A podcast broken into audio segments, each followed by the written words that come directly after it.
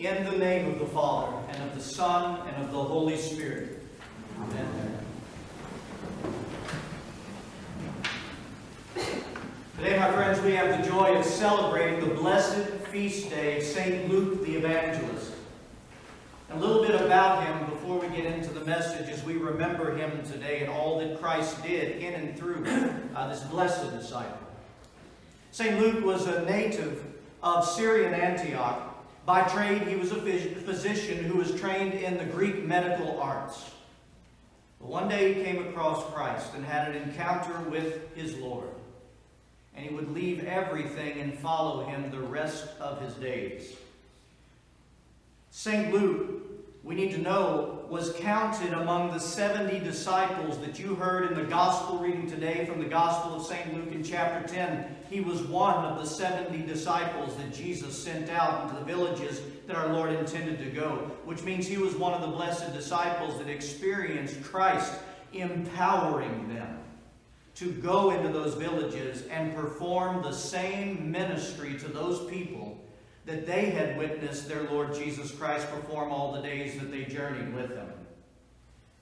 He accompanied St. Paul on St. Paul's second missionary journey. And from that time forward, St. Paul, the blessed apostle, and St. Luke became inseparable in ministry. After St. Paul's martyrdom in Rome, St. Luke would go on to preach the gospel in Achaia, Libya, and in Egypt.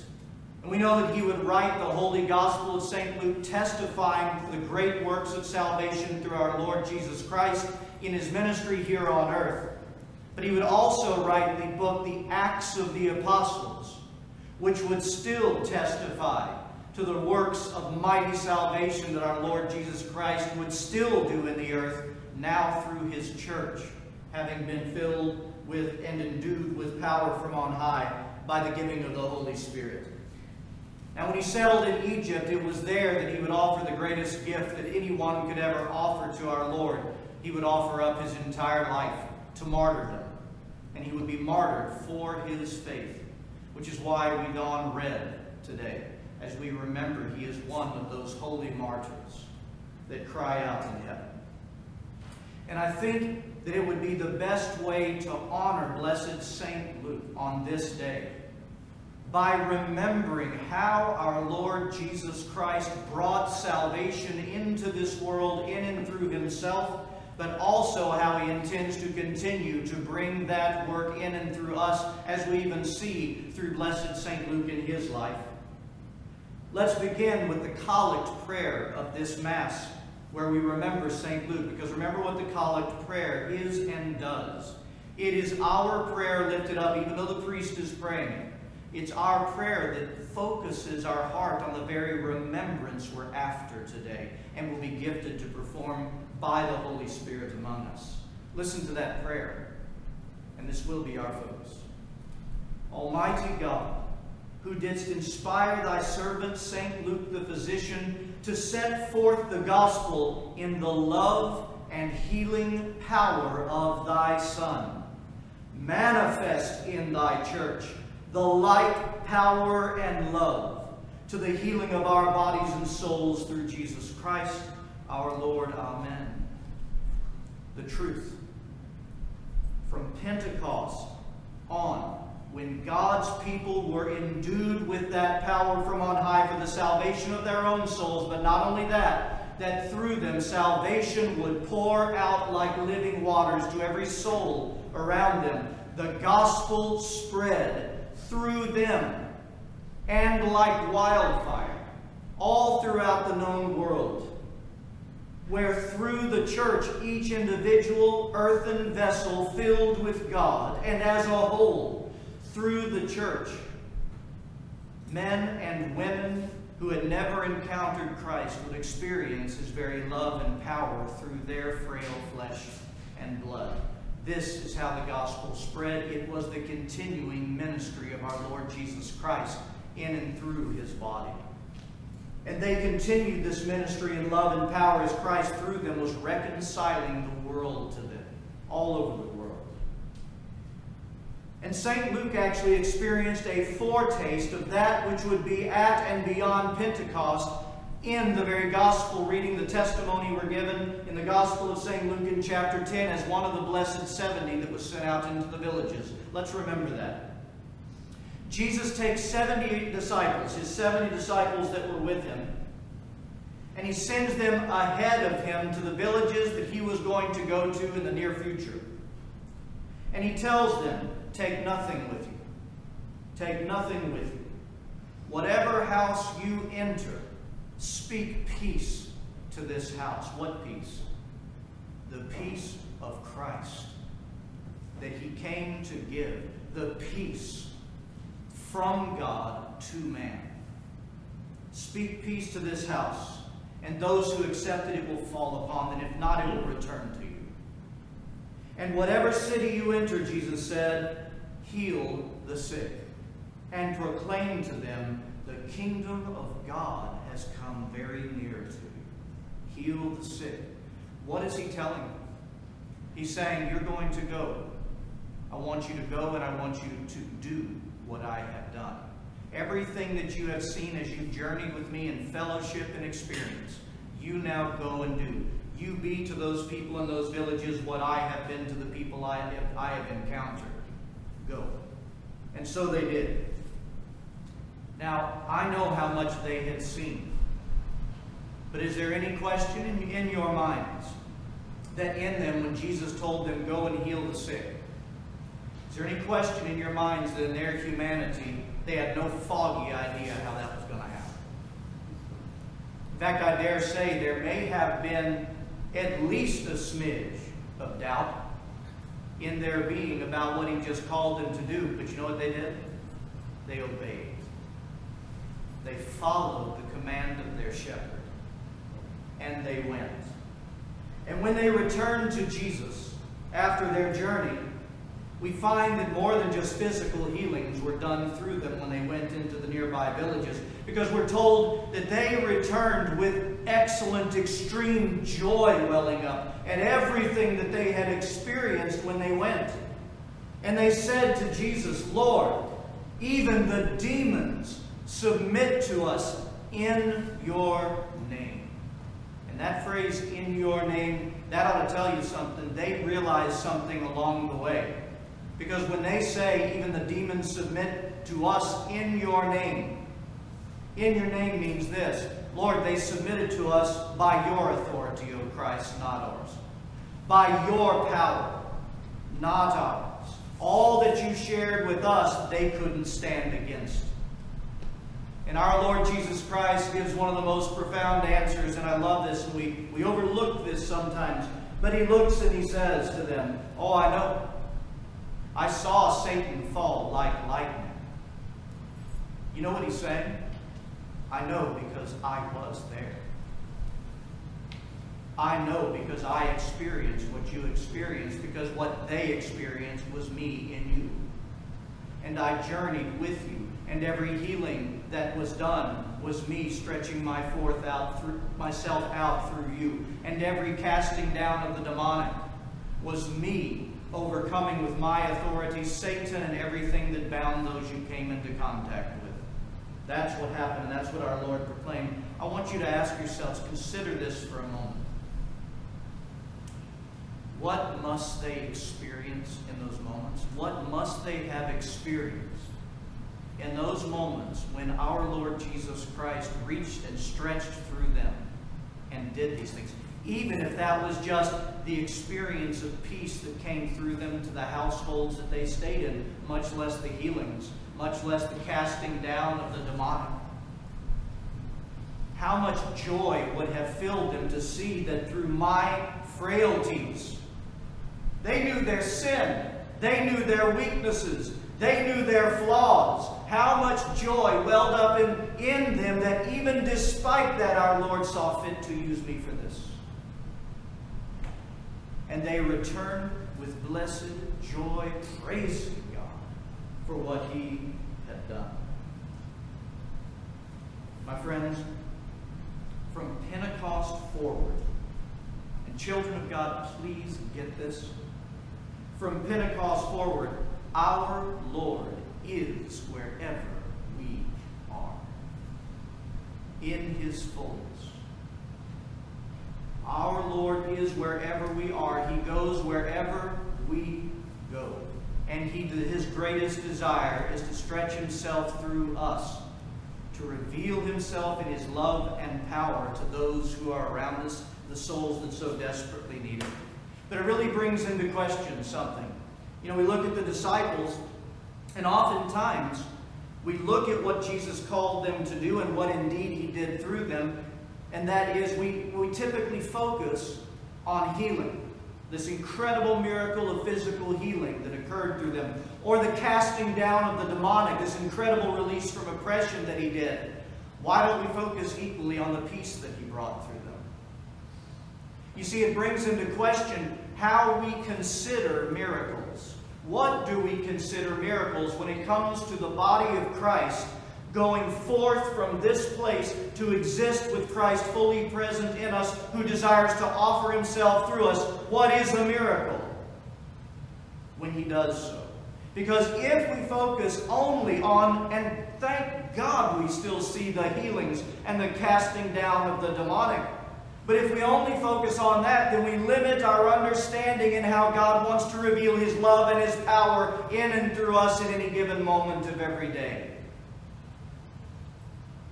I would challenge our look at it. If we look at it that way, I would challenge that by this. I would tell you this. Here's what a miracle is when it comes to Christ ministering through us. A miracle is any time our Lord Jesus Christ expresses His nature, His love, his power through our frail weaknesses anytime he does so for the benefit and the healing and the salvation of another individual. I tell you, my friends, that is a miracle in the kingdom of God. For God to make himself present through this is a miracle. And allow me to give you a few examples of such miracles so that you can consider this and how God might use you.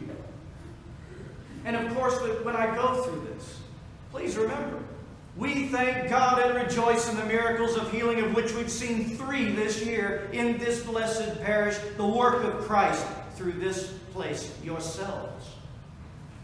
Okay?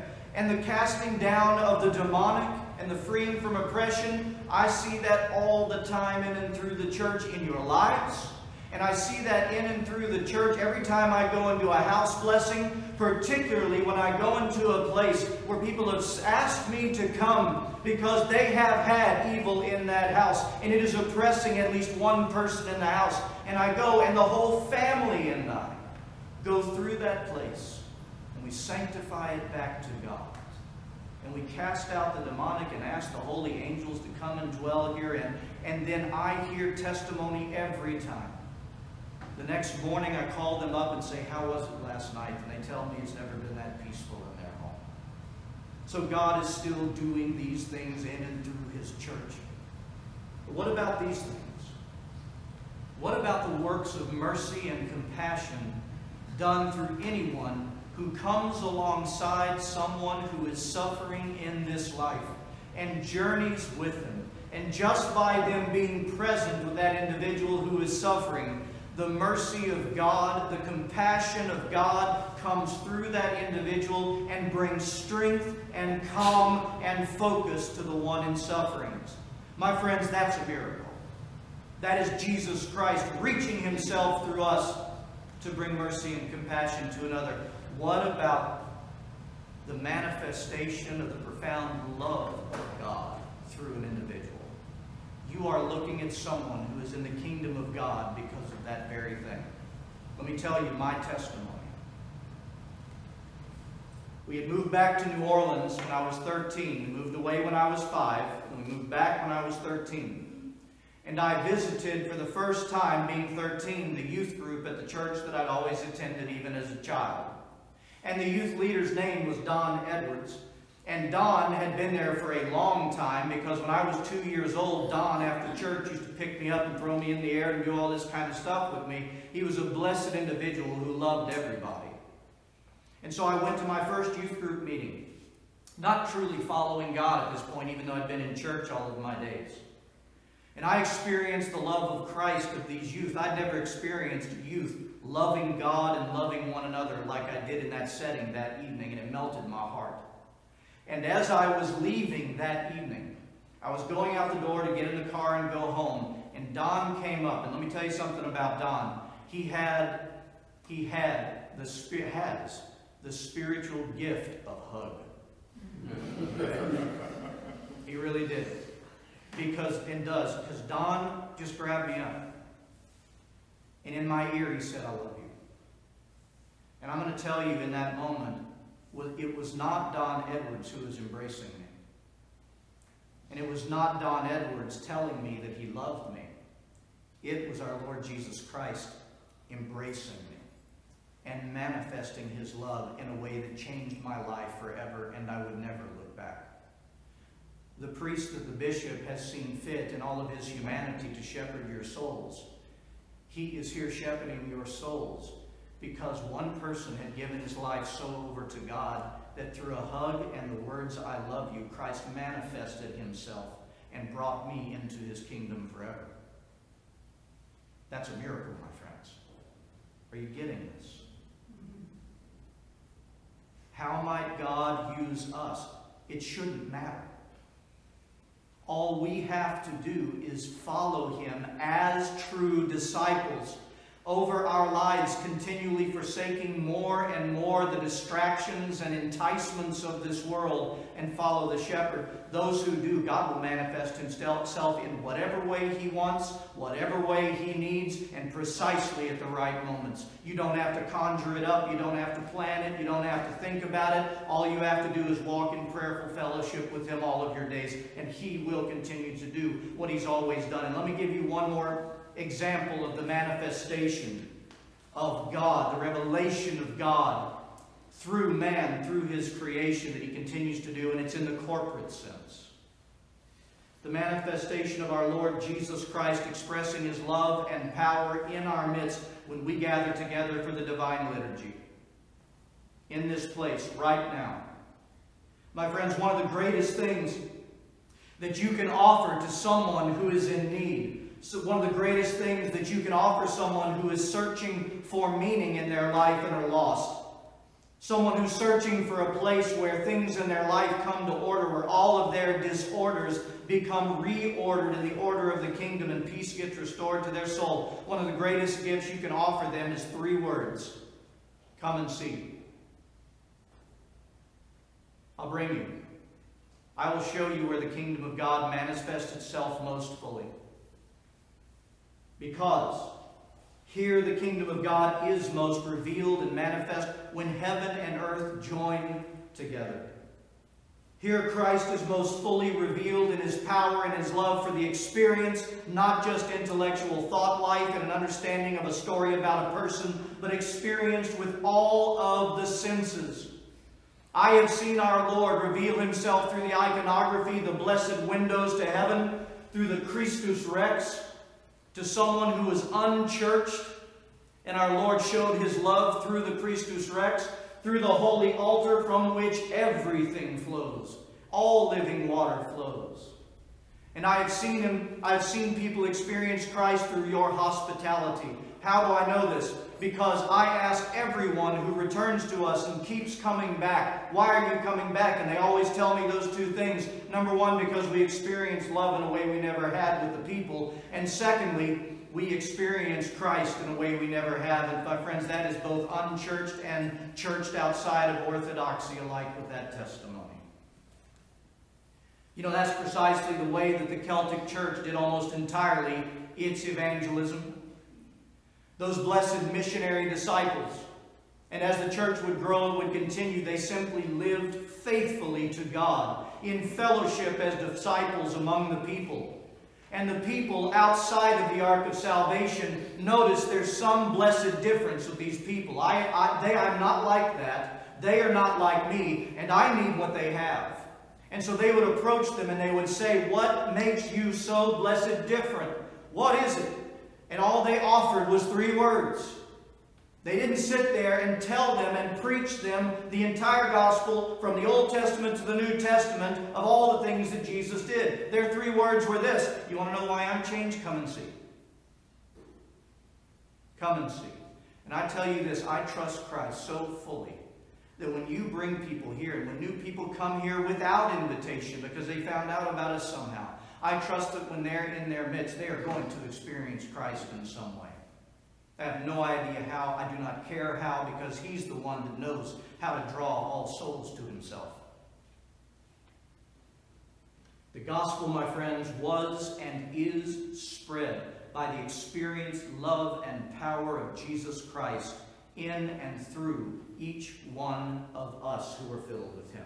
And so we pray on this feast day of St. Luke the Evangelist manifest thy power and love of your Son in us. And I want you to hear what Christ our God reminds us of in the gradual that the choir sang and always sings before the gospel. It's the words of Christ to us.